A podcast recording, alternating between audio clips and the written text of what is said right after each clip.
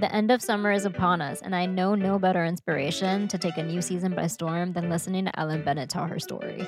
The Latinx founder is the mastermind behind your and your go to chef's favorite aprons. She's built Hedley and Bennett from the ground up and tells her story in her book, Dream First, Details Later. I'm Vivian. This is Happy to Be Here, and here's my conversation with Ellen. I'm excited to be here on an episode with Happy to Be Here with Ellen Bennett, who we were just talking beforehand. We spoke for Forbes a few months ago, and that conversation was such a dynamic one that I could have kept going on for hours. That I'm excited that we're actually recording this now for everyone else to listen. Yeah, thank you for making it happen. I was like, that's a great idea. Let's do that. well, I'm glad that you're up for it. And I would love for you to introduce yourself to anyone who is listening. Totally. So, my name is Ellen Bennett. I am a Latinx founder, born in LA, but raised by a amazing single Mexican mama uh, who kind of just taught me how to show up every day and hustle like like this was the last day every day. Mm-hmm. And I have a company called Hedley and Bennett that I founded 10 years ago. This is our 10 year anniversary in uh, July. Congratulations. Thank you.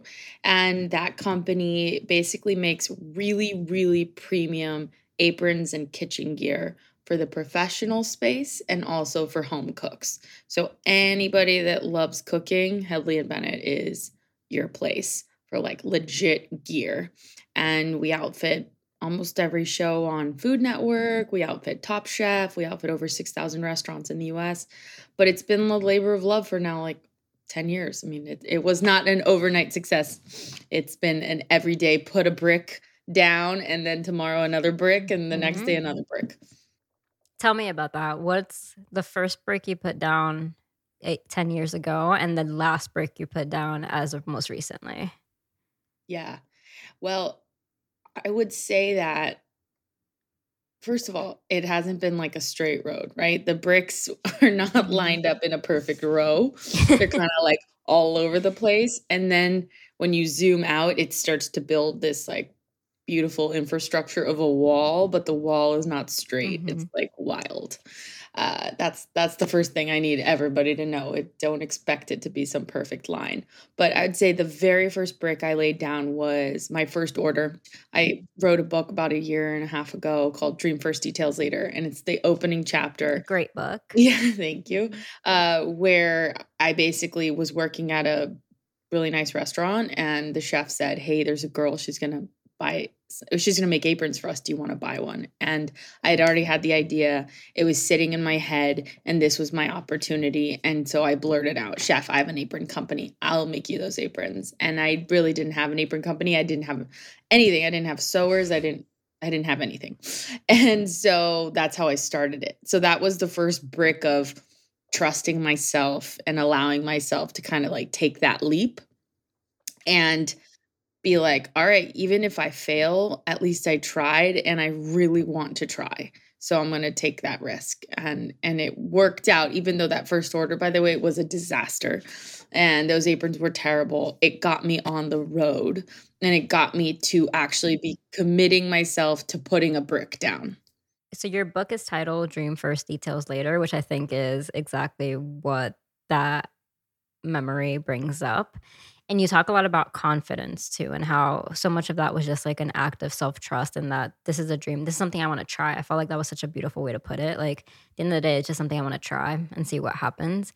How did you figure out how to tap into that confidence? And I love the what you use in the book, which is like the metaphor of like a belt and having all these different notches on there. So I'd love for you to talk a little bit more about that.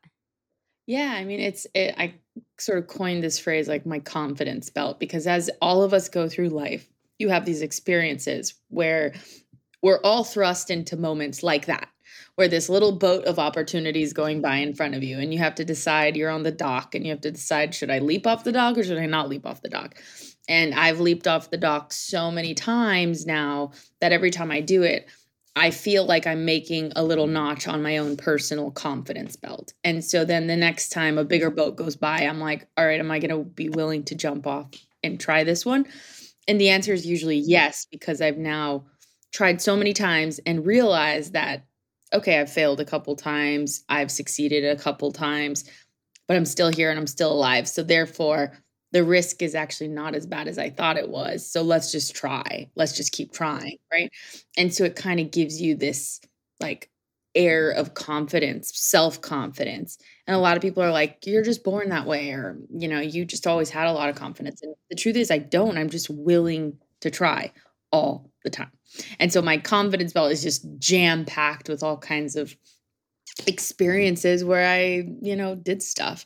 And and I think that's important. It's just realizing that you're going to learn more when you're actually walking down the path than staring at the path from the window from like the safety of your home.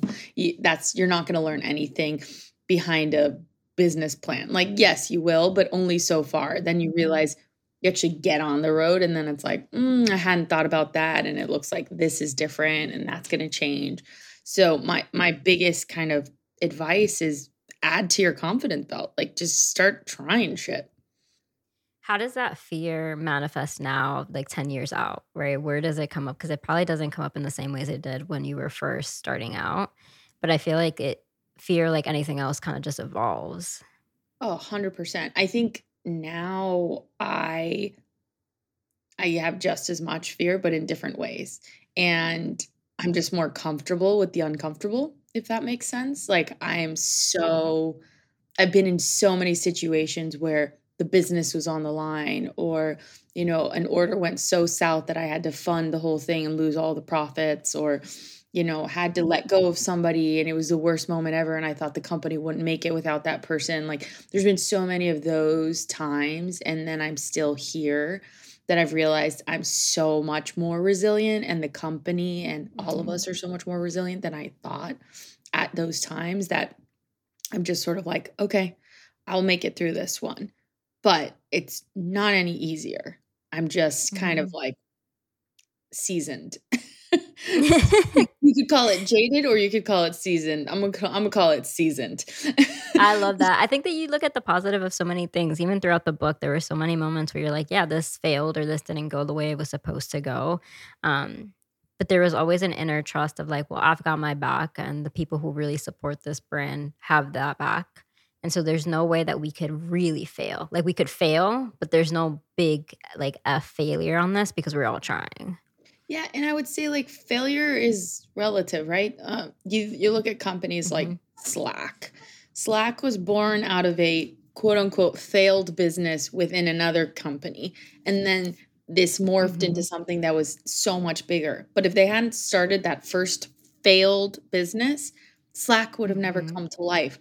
So a lot of times, not even all a lot of times, I think all the time you're on a path and the path is going to go in places that you didn't expect but that path is going somewhere, right? So it's like it took you from one place to another to get you to that place that you eventually need to get to.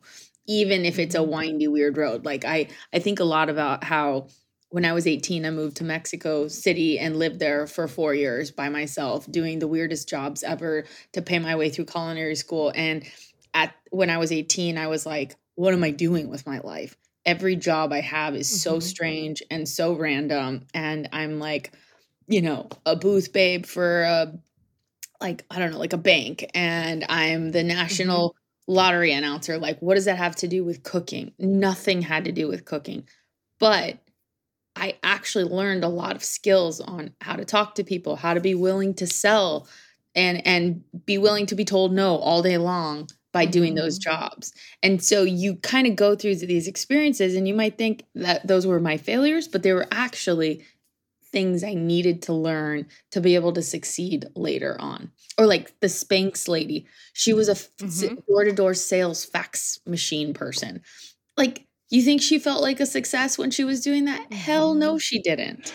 But she went through it and it made her be able to confidently talk to anybody about anything. That's probably how she landed the factory that now makes her Spanx. Mm-hmm. How did you, I know, right? How did you, um, I feel like there's a mental health component to that as well where like those things do drag you down right and how do you get to the place where you don't let them keep you down mm, that's a great question i think everybody has their own path to self improvement, right? Whether it's like I do yoga or I need to go on a walk or whatever it is. And I think there's a little bit of judgment around how everyone gets there. And you kind of have to do it for yourself and no one else. Don't do the self care to be able to post a picture about your bathtub with the candles, right? Do it because it actually makes you feel better. So for me, it it's ever evolving. It changes all the time. Like sometimes exercise is what gets me out of a rut. And other times I'll do exercise and then I'm like, that didn't help. Fuck, what do I do? Let me try something else.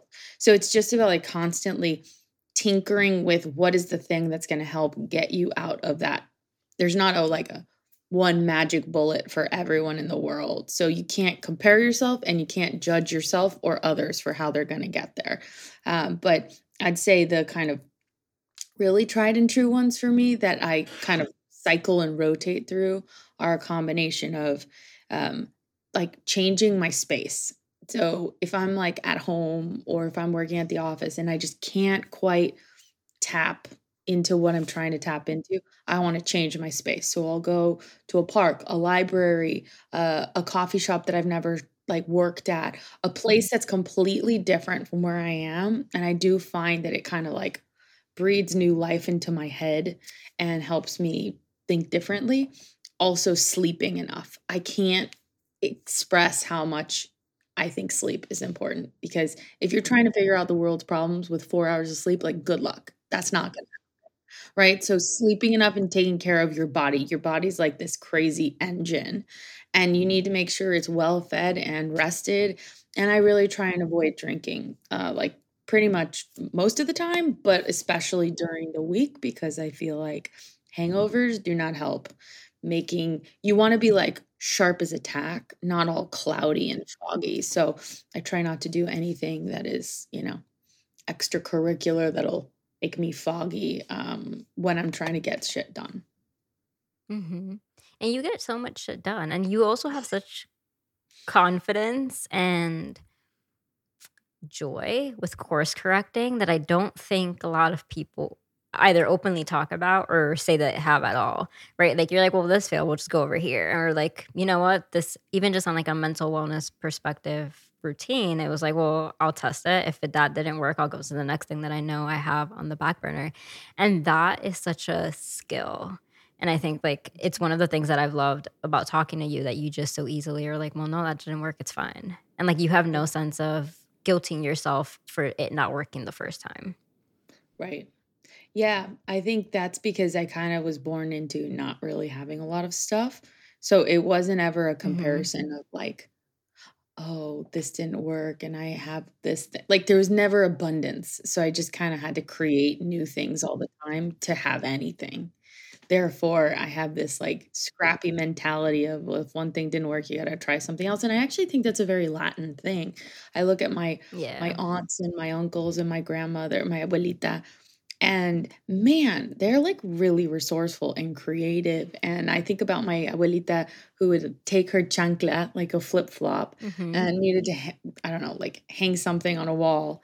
And she'd like take off her shoe and hang it into the wall with her shoe, right? It's not like, oh, I need to go to Home Depot and buy myself like the right hammer. She would just say, nah, I have this, I'm going to make it work. Mm-hmm. And that I think is a really beautiful gift because when you have a lot of resources, sometimes you're not as creative. When you don't have resources, it's actually a blessing in disguise because you got to be a little more like ingen. You got to have a little more ingenuity, you know. Mm-hmm.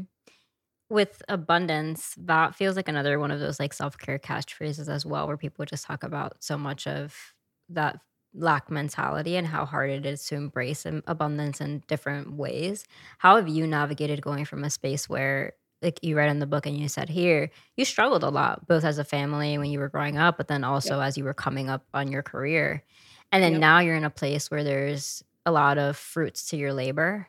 How yeah. do you sit in that without feeling like an imposter through it all?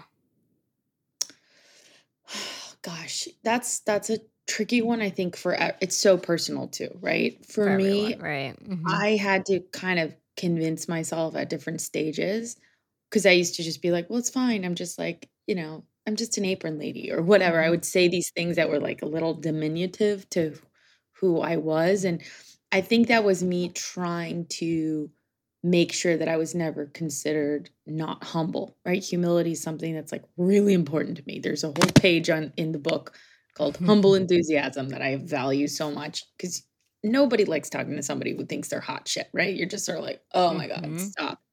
So it's like, how do you maintain confidence without being an asshole? And for me, it's just appreciation for the things that my team and I have accomplished without feeling like I need to make anyone feel worse because they didn't accomplish it, if that makes sense. It's simply recognition that I accomplished that and then moving on, not being like, I accomplished that. Look how cool I am, but simply recognizing it and saying, hell yeah, we did that. Fuck yeah, that is so awesome. Mhm. Good job. Okay, what are you going to do tomorrow? And then kind of like marching forward to the next thing that you're going to accomplish versus sitting on your glory that you accomplished this other thing. You have community around you that I think really holds you accountable to that kind of mentality, both on a peer level and at the, the employees that you have at the company. But also, you talk a lot about mentorship and how important the key people in your life, whether they were like directly mentors or didn't know they were mentors in your life, have played such a pivotal role in like who you are now. Totally. And by the way, all of those people were that way. So they were an example to me. And hopefully, I'm an example to other people on their own journey in, in realizing that like success doesn't mean you can or should become unfriendly to people. It's like you got to be nice on to people on the way up and on the way down, like in mm-hmm. all the directions, right? Because success is not some like permanent status that you accomplish every day. You have to work for it and you have to earn it. And so, you know, Uncle Ted, who was a big mentor of mine, I talk a lot about him in the book. He would he just died recently and he at his funeral, every single person that talked about him said how that didn't matter if you were a man or a woman or young or old, he respected you like a human. And that was so Mhm. beautiful to watch somebody live their entire life that way. It wasn't like just lip service, he actually did it. And he always made me feel really important. And so that is something that I think I try to You do. like just yeah i think everybody's words are important and opinions and ideas come from anywhere. Uh, and yeah i've always said like our aprons are you know it doesn't matter if you're the line cook in the kitchen or the executive chef like you belong in a Hedley and Bennett apron and it's going to make you look and feel amazing. And that's true. Like it's not it's not some like elitist thing. I want it for everybody. And it's accessible, right? I mean, I have one in my kitchen that I wear that makes me feel like I'm a little top chef in my kitchen. And like it makes it brings me joy, right? I'm a very beginner cook, but it brings me that level of joy. And I think that that is so representative of the brand that you're creating, but also just the person you are. Like anyone that comes across your profiles, your writing, can feel that you are as colorful as the aprons, as colorful as like everything you post. And that's a really beautiful legacy to be building as you go. Thank you. I, I really appreciate that. And I- but um, I'm not gonna lie, I'm not perfect, and I definitely have my moments where I'm like, where I haven't been a good boss, or I haven't been a good friend, or things go wrong. So like, I I hope that anyone listening to this knows that there's no perfection in this, and I think the self awareness of when things go wrong is just as important because how can you Mhm. get better if you don't recognize when you fail? And success is something that you've talked about before is really kind of redefined constantly by which stage of life you're in. We talked about in the Forbes article a lot about motherhood and like how now it's your baby who's driving that car and like the path by which you're on versus like you behind that wheel as much. Oh, it's so like I literally even from the last time I talked to you, Vivian, it's like such a mind blowing change. I can't actually believe it, but yeah, I mean, having kids, having babies, it's just having uh, employees is like a form of having kids because you're Mhm. responsible for them, right? And then you kind of graduate to having your own kids, and you realize like, wow, there's a deeper purpose to my life that is bigger than like growing a business or having a community. It's actually supporting a life force that you created with your own body. Like that is so Mhm. wild when I say that out loud. It's like I made a human being inside of me. Crazy. Um and so I think there's a lot more purpose with which I kind of like wake up and do things because I'm doing it for something so much bigger now. It's like a human and that's so important and valuable. Are there are there tangible ways that you feel like it's shifted that he shifted your definition of success, achievement, purpose, fulfillment? Yeah, I think before I kind of had this idea that like if I danced at everybody's wedding, if I attended every event, if I, you know, did things in our community where I showed up for every single person, like that's what made me kind of like the best team member. And now it's actually about being able to say no to certain things and showing up where there's value for me to give versus just like volume. So it's a shift in from like volume to value.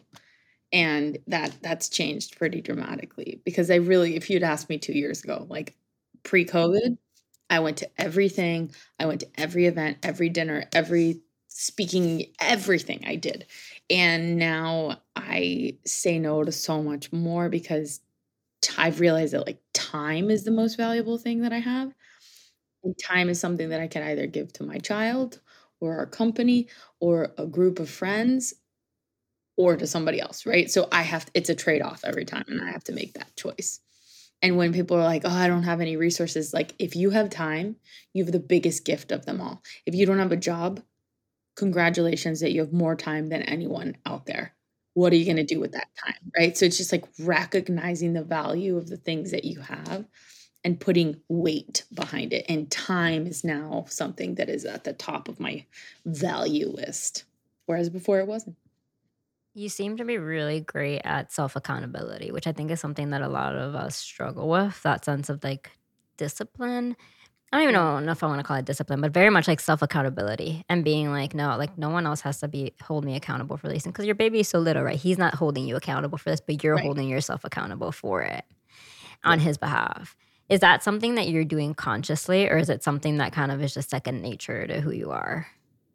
You know, I have to, I definitely have to work at it. Sometimes I'll be like, what did you mm-hmm. accomplish this afternoon? What did you do today? What did you accomplish this week? Right? Because we can all be busy, but what are you mm-hmm. getting to? Like, did you achieve something? And if you didn't, who's going to wake up and tell you that you didn't?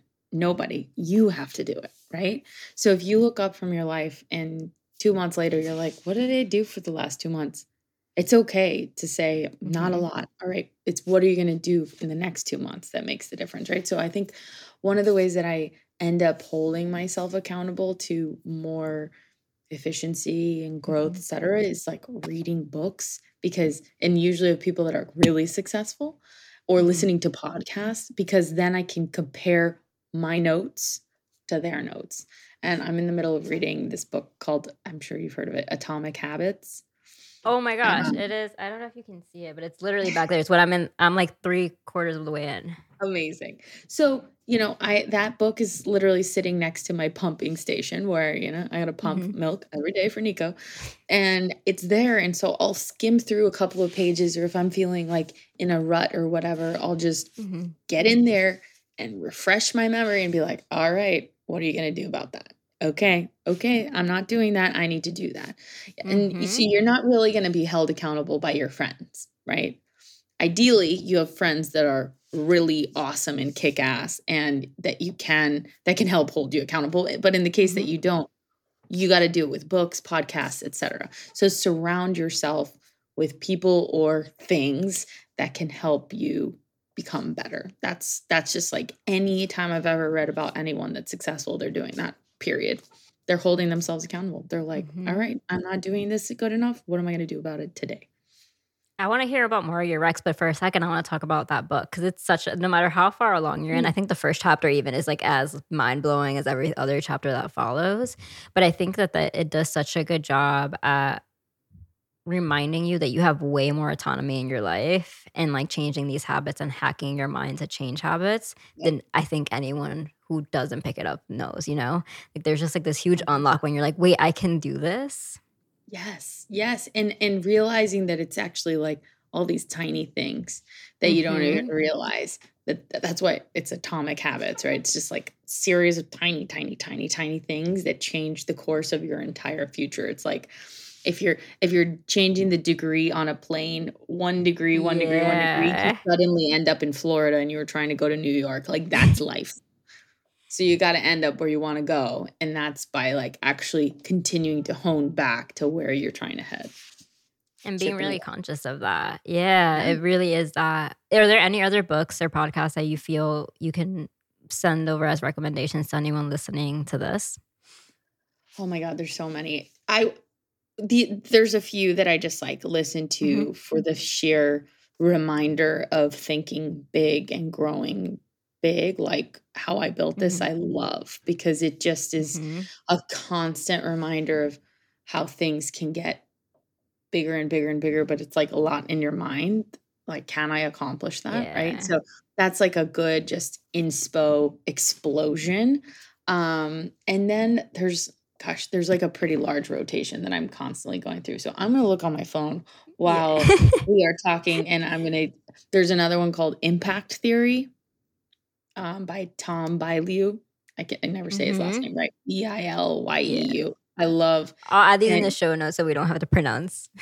Okay, all right, great, great. The Glossy Okay. podcast, Dr. Wayne Dyer, the Tony Rob- Robbins podcast, uh, the Mhm. B of the BOF podcast, uh, like Business of Fashion. I like That's that one one, yeah. they, they interview a lot of really successful people, and then those people hopefully give you tidbits on like how they're doing it. Like I want to hear Mhm. how people do it. I want to hear about how cool they are. I want to hear what they're doing to accomplish that. So those are those are just a sprinkling of the ones I love.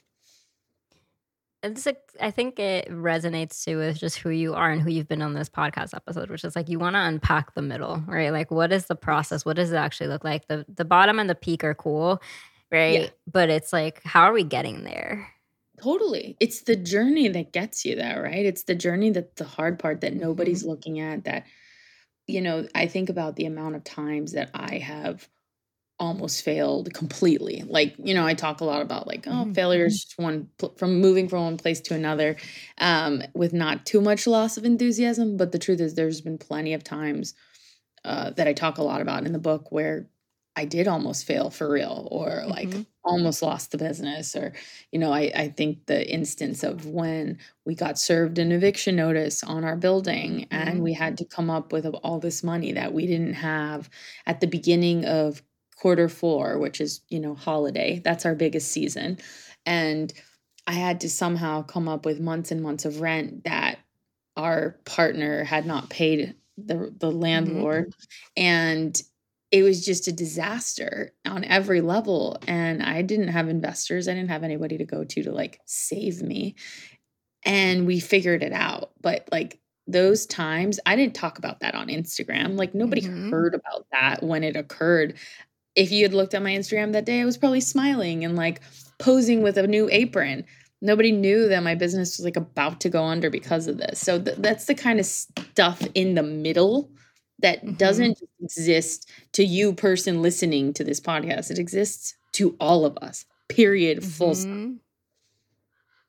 And it is the stuff that molds you and makes an impact. And yeah it it gets you to year 10, right? Like it, it'll get you to your 20. Yeah. And by the way, like if I hadn't experienced that, I don't think that I would be as resilient as we were as a company when COVID hit, hmm right? So it's like all these challenges lead you to a place where you can be a stronger, quicker, more like speedy thinker because you have to be, because you have no one to rescue you. And you're just like, okay, I got to figure this out. So when people, uh, you know, like I've had all kinds of trauma happen in my life and all Mhm. kinds of challenging situations. And my perspective towards that, I've always tried to turn it into like my weapon. It's the thing Mhm. that makes me different because I endured sad situation. I now can turn around and make it my ammo and my fuel. And most really successful people that I know have gone through some really shitty situation in their life. And they chose to not let that situation make them less. They chose to Mhm. let them make that situation make them more and make them more powerful because they survived. That's such a beautiful way to end this episode. I honestly don't even want to ask another question because I just want to end on that one clip.